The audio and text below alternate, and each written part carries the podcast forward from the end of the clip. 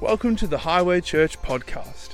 We pray that this message inspires you today.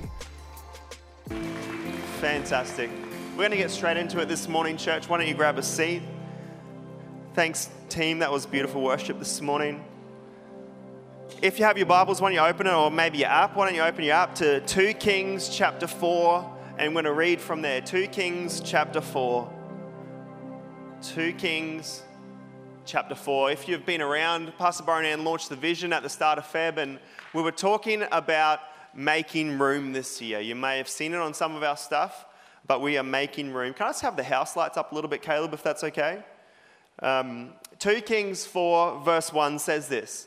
A certain woman of the wives of the sons of the prophet cried out to Elisha, saying, "Your servant, my husband, is dead, and you know that your servant feared the Lord, and the creditor is coming to take my two sons to be his slaves." Uh, what we're going to do today is I'm just going to go through these first seven verses of Second Kings chapter four. We're going to have a bit of a chat, and then we're going to see what God wants to do. Is that okay? The first thing I notice here in this scripture is the first thing that we observe is that it says here that, that, that your servant, that, that this guy was one of the sons of the prophets. What does that mean? Maybe some say that he was part of the school of the prophets, but that he was a servant, or that he was in the will of God, that he was faithful, that he was serving God. The sons of prophets were groups of disciples who met together to worship the Lord and receive instruction under the direction of the prophets. He was in the plan of God, yet the situation didn't end well for his family.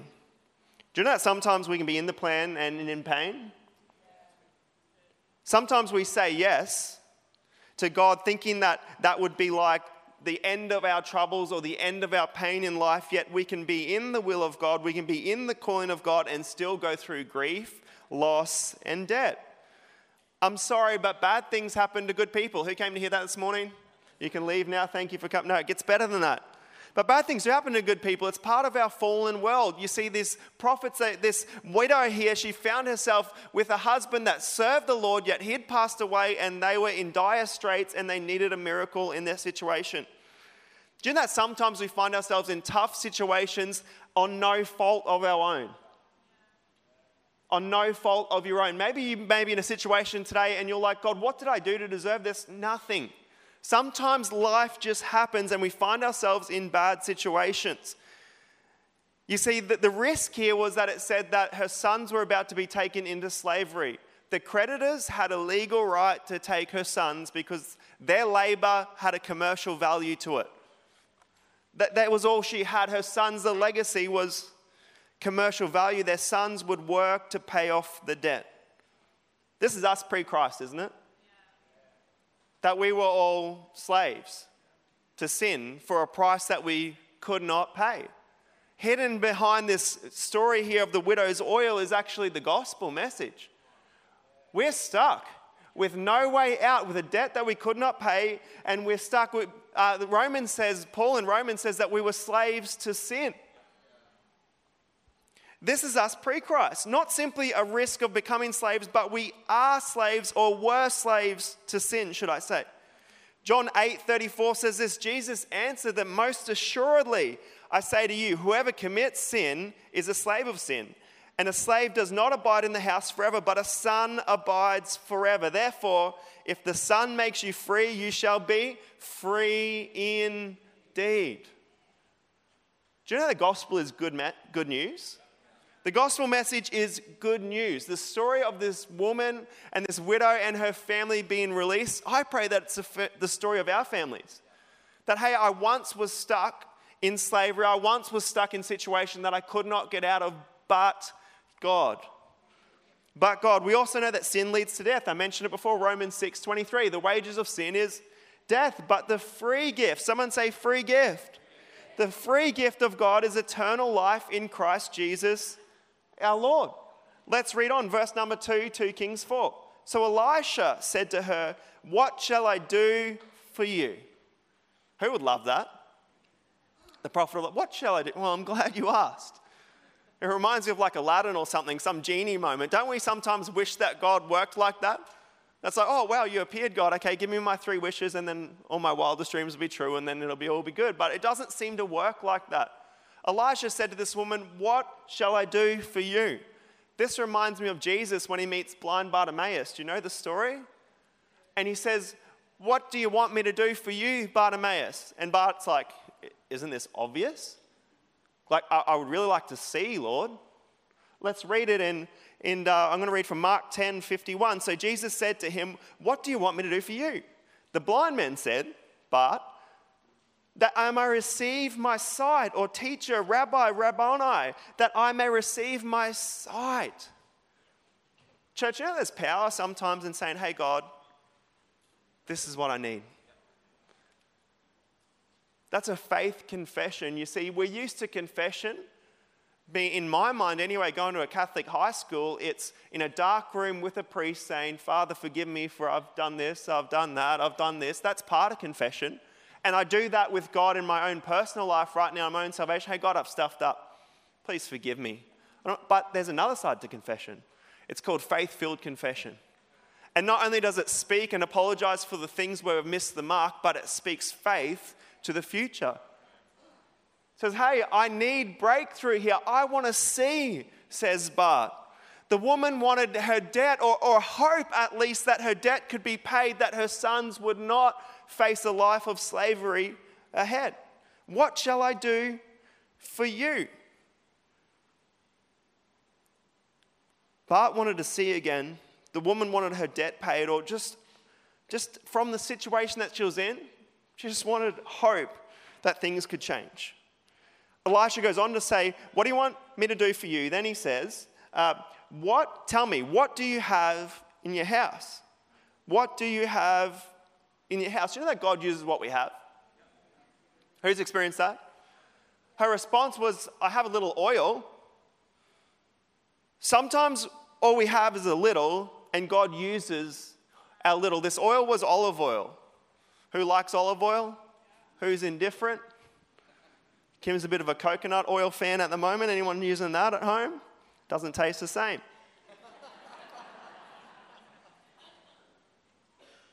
But all she had was this little bit of oil, this little bit of a, a, anointing oil, they think it was, like a little flask of oil, this little bit of olive oil. I'm not sure why she kept it. My thoughts are maybe it reminded her of her husband. Maybe if he was one of the sons of the prophet, maybe there was a moment when he was anointed, or, or he anointed someone. Maybe it was so like it had a memory attached to it of her husband. Maybe it was the most valuable thing. It obviously was the most valuable thing she had, but for her to keep it this long and get to the point that the creditors are about to take her sons away and this is all she has left means that it had significant value to this woman. It was anointing oil. Anointing in the Bible means it's like this process of setting apart, marking something as holy. We see this as, you know, like King David was anointed in the field, setting apart for the work of God and holy future. Let's read on, verse three, two Kings four three. "Then he said, 'Go borrow vessels from everywhere, from all your neighbors, empty vessels. Do not gather just a few.' She went and borrowed, gathered, uh, borrowed vessels, her and her sons. They gathered the vessels, not just a few." I love how God does more than we think. This year we've titled it "Make Room," our senior pastors have for this year. Can I encourage us, church? This family, they had to make room. You know the end of the story where the oil fills up all the vessels that they'd gathered. They made room for more of God in their lives. Would we be people that would increase our capacity so that we can see more of God at work in our lives? I want to be someone that can. I want to be someone that says, "Hey, God, not just a few in my life, but God, would you pour out more?" Yeah. Not so I can contain it, but God, that I can be a container for you. You pour in, I'll pour out. Not just a few. God calls us to bigger things than ourselves, which forces reliance on Him. And can I encourage you, a life reliant on God is the safest place to be. I can tell in my own life, and I bet you have stories too, that the moment that we think, "I can do this, hey God, I've got this," it's not Jesus take the wheel anymore, it's Caleb take the wheel. "I got this, God." Who knows, that's a dangerous place to be. Now God calls us to things that are bigger than ourselves that we can rely on Him because He wants to do life with us. He wants to say, "Hey Caleb, lean on me, I'll do life with you." Let's read on, verse uh, four. And when we have come in, and when you have come in, you shall shut the door behind you and your sons. Then pour it into all those vessels and set aside the full ones. I like how Elisha says here, shut the door. Yeah. Who's got a private place with God in their life? Who, who has that, that moment where it's like, hey, you know what, God? I'm going to shut out distractions for this moment. I don't care what the other people think. I'm not doing this as a show. This isn't my moment in church so people can see how holy I am. No, no, no, God, this is a moment of privacy. You see, intimacy happens behind closed doors, doesn't it? It's this moment where we get alone with God. It's this moment where we say, hey, God, I am here to meet with you. I'm shutting out the distractions. Many times it's the private victory that precedes the public one. We have too many examples and situations of followers of Christ in our world that don't have this private moment with God, that don't have this private relationship with God, and then when they get too much for them to handle, they have a fall from grace, we call it, because they haven't won the private victory. They haven't done the work in the secret place to set them up for what God has next in their lives. When was the last time you got alone with God? And say, hey, God, I'm shutting the door to this, and I'm going to do some business with you. You give it to me, I'll use it. What have we been inviting into our secret places? I wonder what it would look like right now if we just do a heart check right now and a mind check. Hey, God, in this secret place, I know you know what I'm thinking anyway. I know you know the innermost thoughts of my mind and the innermost desires of my heart. God, search me right now in this moment. And if there's anything that doesn't please you, God, speak to me. I give you authority in the private places of my life to transform me, God. We need to be people that would shut the door and have moments with God. Can I encourage you this week? Find a moment in your schedule. Whatever you need to do. For us, unfortunately, we need to distract the kids with something sometimes. Do it. They will survive. And hey, God, I'm getting with you. God, I desire you more than the answer to my prayer. I desire you more than the outcome that I'm chasing. God, I desire to meet with you. Shut the door. Then he told, then Elisha told the woman to pour it out. What? This is the most valuable thing she owned. Pour it out? This is scary because it's all she had. It required faith and trust. Are we willing to sacrifice all that we have if God says? Are we? Would I have pulled it out? I don't know. I don't know. But God, this is all I've got. You see, it required faith. It required trust. What are we holding on to that God is asking us to pour out? Because my experience tells me that when God prompts us to pour something out, he's faithful.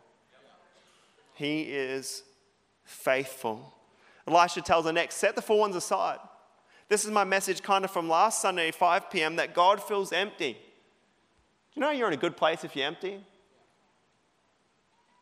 Are we still trying to fill full vessels? In different seasons, God moves in different ways. Have you experienced that? Find out what he's filling now and position ourselves to receive something fresh from him. Miracles seem to follow need. Have you noticed? Miracles seem to follow need. It wasn't twenty twenty vision Bartimaeus that Jesus came and said, what do you want me to do for you? No, it was blind Bartimaeus. It wasn't a rich widow that Elisha came and said, what do you want me to do for you? No, sometimes the miraculous of God follows the need. Can I encourage us? Let's need more of God in our lives. Let's position ourselves for more of him. Let's read on in verse five. So she went from him and shut the door behind her and her sons, who brought the vessels with her, and she poured it out. One word for this verse: obedience. Stop asking for a fresh word from God. That's going to sound harsh if you haven't fulfilled the previous ones. So I've been guilty of this in times. God, you know, I wear my loudest shirt when the prophet's in the building. No, that's a joke. Thank you for one laugh. God, I need a fresh word from you, but have I been faithful and obedient with what is already given us? Can I encourage you? Obedience is not a bad word. Obedience isn't always fun. It's not always Instagrammable, but can I encourage you, it positions ourselves for the best that God has for us. As I was praying, I really felt that, that someone needs to stop waiting for a new and be faithful to the old. Be fulfill the undone. For us to be obedient, we are not only hearers of the word, but doers. The other thing I like in the story is the widow got to touch the miracle. Her sons got to touch the miraculous. There's a generational blessing here when we're faithful to what God has for us. When we walk in obedience, I believe that it's a blessing not just on us that we get to be a part of what God's doing, but our generations to come. Who needs to hear that? Can I encourage you? Your faithfulness, your faithfulness plants seeds for the generations that follow. Maybe you're here and you're going, Caleb, that's easy for you, you to say. Your kids aren't old enough to make decisions for themselves yet. But you know your position is? One of faith. Hey, God, I, I'm praying and I'm believing that those seeds that you've placed in my kids' life, if they're far from you, God, God, I pray and I, I water them with my prayers right now. God, I fertilize them with my faith, and I believe, God, that you will, Lord, that you have my kids. Lord, that you have them in your hands. There is faithful obedience between the highlight reels. Verse six, let's read on. Now it came to pass when the vessels were full that she said to her son, bring me another vessel. And he said to her, there is not another vessel. The oil ceased. You see, the oil stopped when the capacity was reached. Charles Spur- Charles Spurgeon on this scripture, he says this, it is not our emptiness, but our fullness which can hinder the outgoings of free grace. It's not our emptiness, but it's our fullness which can hinder the outgoings of free grace. Can I encourage you? Your emptiness isn't the problem. Because God fills empty things. Maybe our oil has ceased because we've been trying to contain what God's done in the past. There's no waste in God. You want more love? Give more love. You want more grace? Be more gracious. Our faith fails, not his promises. Our faith fails, not his promises. He fills to our capacity. We can increase our capacity. That's what we're, all this year is about. It's about making room for more of God in our lives. That's why we're in a season of prayer and fasting as a church, because we believe, God, that when we go without physically, we bring our spirit in alignment to who you are. We empty out of the flesh. We, we, give, we give away to the desires of the flesh. And God, we desire more of you. We increase our capacity. I am not who I was. I'm not who I was. I shouldn't be the same Caleb I was last year. You shouldn't be the same person you were last year, because we believe that God is creating something new in and through us daily. So times that by three hundred sixty-five, I'm not the same person I was last year. Why? Because God's doing a new thing in my life. And I'm allowing him, and I'm saying yes, and I'm being obedient to what he's called me to do. Therefore, over time, we change. Hopefully more to the image like Christ. Can I get an amen? Amen? Verse seven. Then she came and told the man of God, and he said, go sell the oil and pay your debt, and you and your sons live on the rest. Sell the oil, pay the debt, a debt she could not pay. I've mentioned this before, but hidden beneath the surface of this passage is the gospel message. A price we could not pay. This was her salvation. This, this oil was her salvation. Romans six, I've already mentioned that. The wage of sin is death, but the free gift of God is eternal life. Colossians one thirteen, I'm going to read from the Message paraphrase. It says this, God rescued us from dead-end alleys and dark dungeons. He set us up in the kingdom of the Son he loves so much. The Son who got us out of the pit we were in, got rid of the sins we were doomed to keep repeating. It gets better than what you have experienced, church. If through this miracle there was only enough to pay the family debt, it would still be a good story. Would you agree? hey, the sons don't need to go into slavery. Awesome. Let's go get some jobs. Let's, you know, get ourselves back on our feet. No, no, no, but it's better than that. I love this statement, and this is the whole line of my whole message. It says, live on the rest. Do you know that salvation is awesome? It's a miracle, but there is more than salvation. There is more. God's calling his church to live on the rest. Salvation is great, yes. It's accessed by grace through faith. Yes, I have salvation. Thank you, Lord. But you know what? There's more. There is more, there is more, there is more. It gets better than what you've experienced. If Christ only came to break the hold of sin on humanity, it would be good, but it's better than that. Let me show you. This oil was olive oil. I've talked about that. I researched how to make olive oil. Who's made olive oil before? Anyone? Yep, you're in good company. Neither have I. But the first job was this, crush or press the olives. Step one, crush or press the olives. Makes sense, doesn't it? Who's an olive fan? I feel like olives are very divisive. People love them or loathe them. Would you agree? Yes. Step one in making olive oil is crush the olives. Press the olives. A well-known location in the Bible is the Garden of Gethsemane. You will know this name as a place where Jesus prayed with his disciples, the place Judas led the temple guard to arrest Jesus and ultimately lead to the crucifixion of Jesus. I'd like to read a little bit of a passage from this, uh, this, this moment in the Garden of Gethsemane, and you ready? This is what it says, Matthew twenty-six thirty-six. Then Jesus came with them to the place called Gethsemane, and he said to his disciples, sit here while I go over there and pray.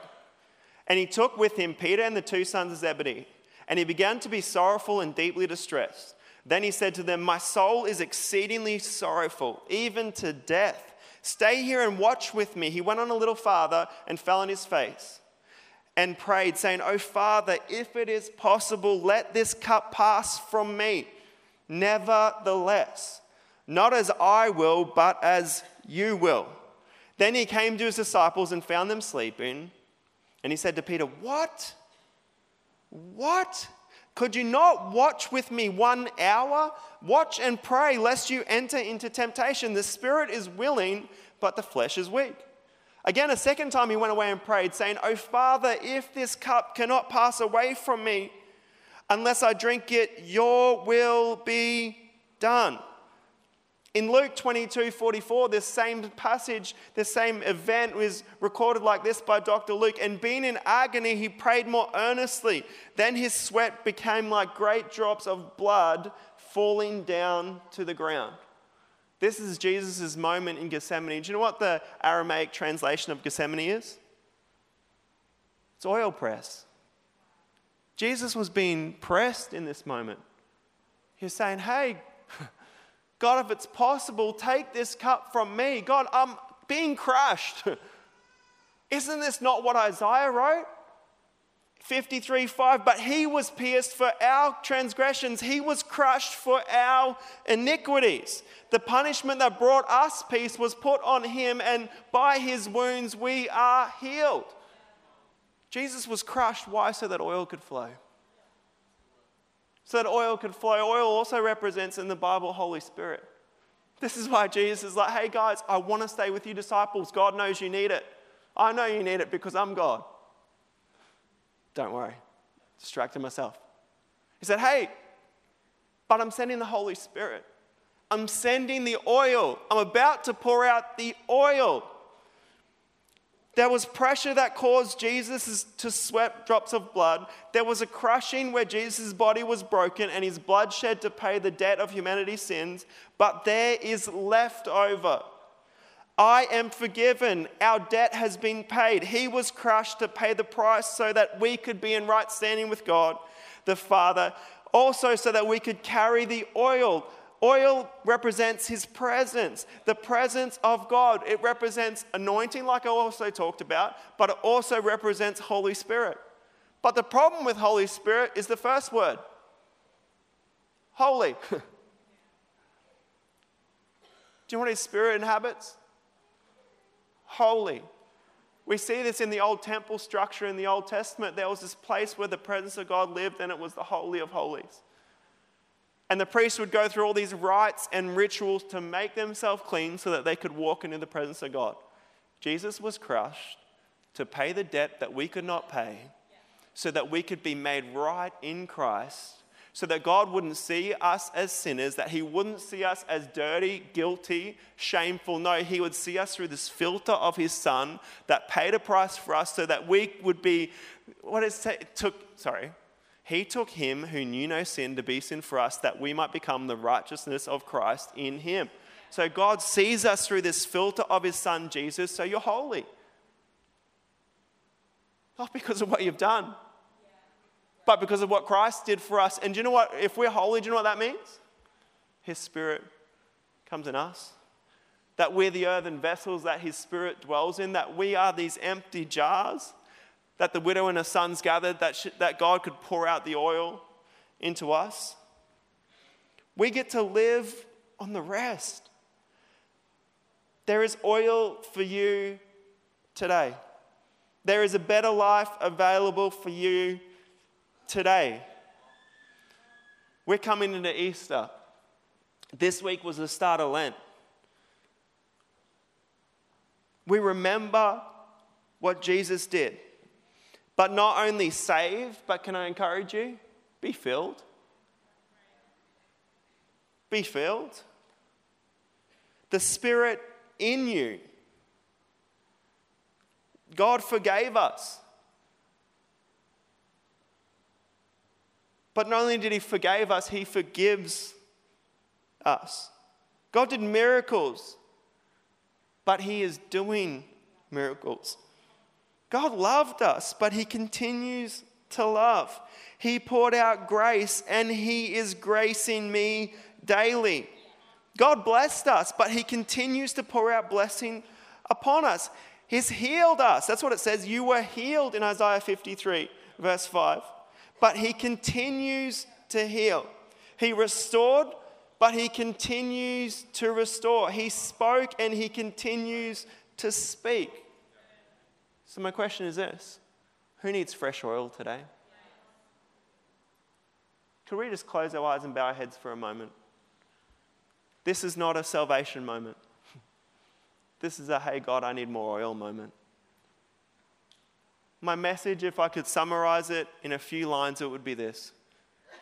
God gave his best so we could receive his best. There is more than enough oil to wipe out your past, but also to transform our future. If you're dry, if you feel empty this morning, if you just want a fresh touch of God, would you just raise your hand so I could pray with you? Like I said, this is not a salvation moment. This is a, hey, God, in twenty twenty-four, I just want more of your presence. God, in twenty twenty-four, I want more oil in my life. In twenty twenty-four, God, I will position myself to receive more. God, I want a bigger capacity for more of your goodness. God, I want your presence in my home like I've experienced it before. God, I want you to act on my kids. God, so right now we just lift up every empty vessel to you. And God, I just pray, Lord, right in this moment, supernaturally, God, that you would pour out fresh oil. God, fresh oil. God, we prophesy healing right now, God. God, we speak fresh favor in Jesus' name. God, we speak debts, Lord, debts to be wiped, Lord. Just like it said here, God, debt to be wiped. A debt we could not pay. Our sin gone. Shame gone. Brokenness gone and wholeness come, Lord. God, I just pray over the future of every individual here and online, God. God, I just pray, Lord, for a fresh impartation of your Spirit. God, I pray, Lord, that we would be people, Lord, that would shut the door and get in a private place with you, God, and you would do a work in and through us, we pray. Jesus, I thank you, Lord, that you were crushed not only so we could be saved, but, God, that we could live on the rest. Holy Spirit, would you fill us with your oil afresh? Fill us with your oil afresh in Jesus' name. Amen. Amen. Thanks, Dan. We hoped you loved that message. If you want any more information about us, head to highway dot com dot a u.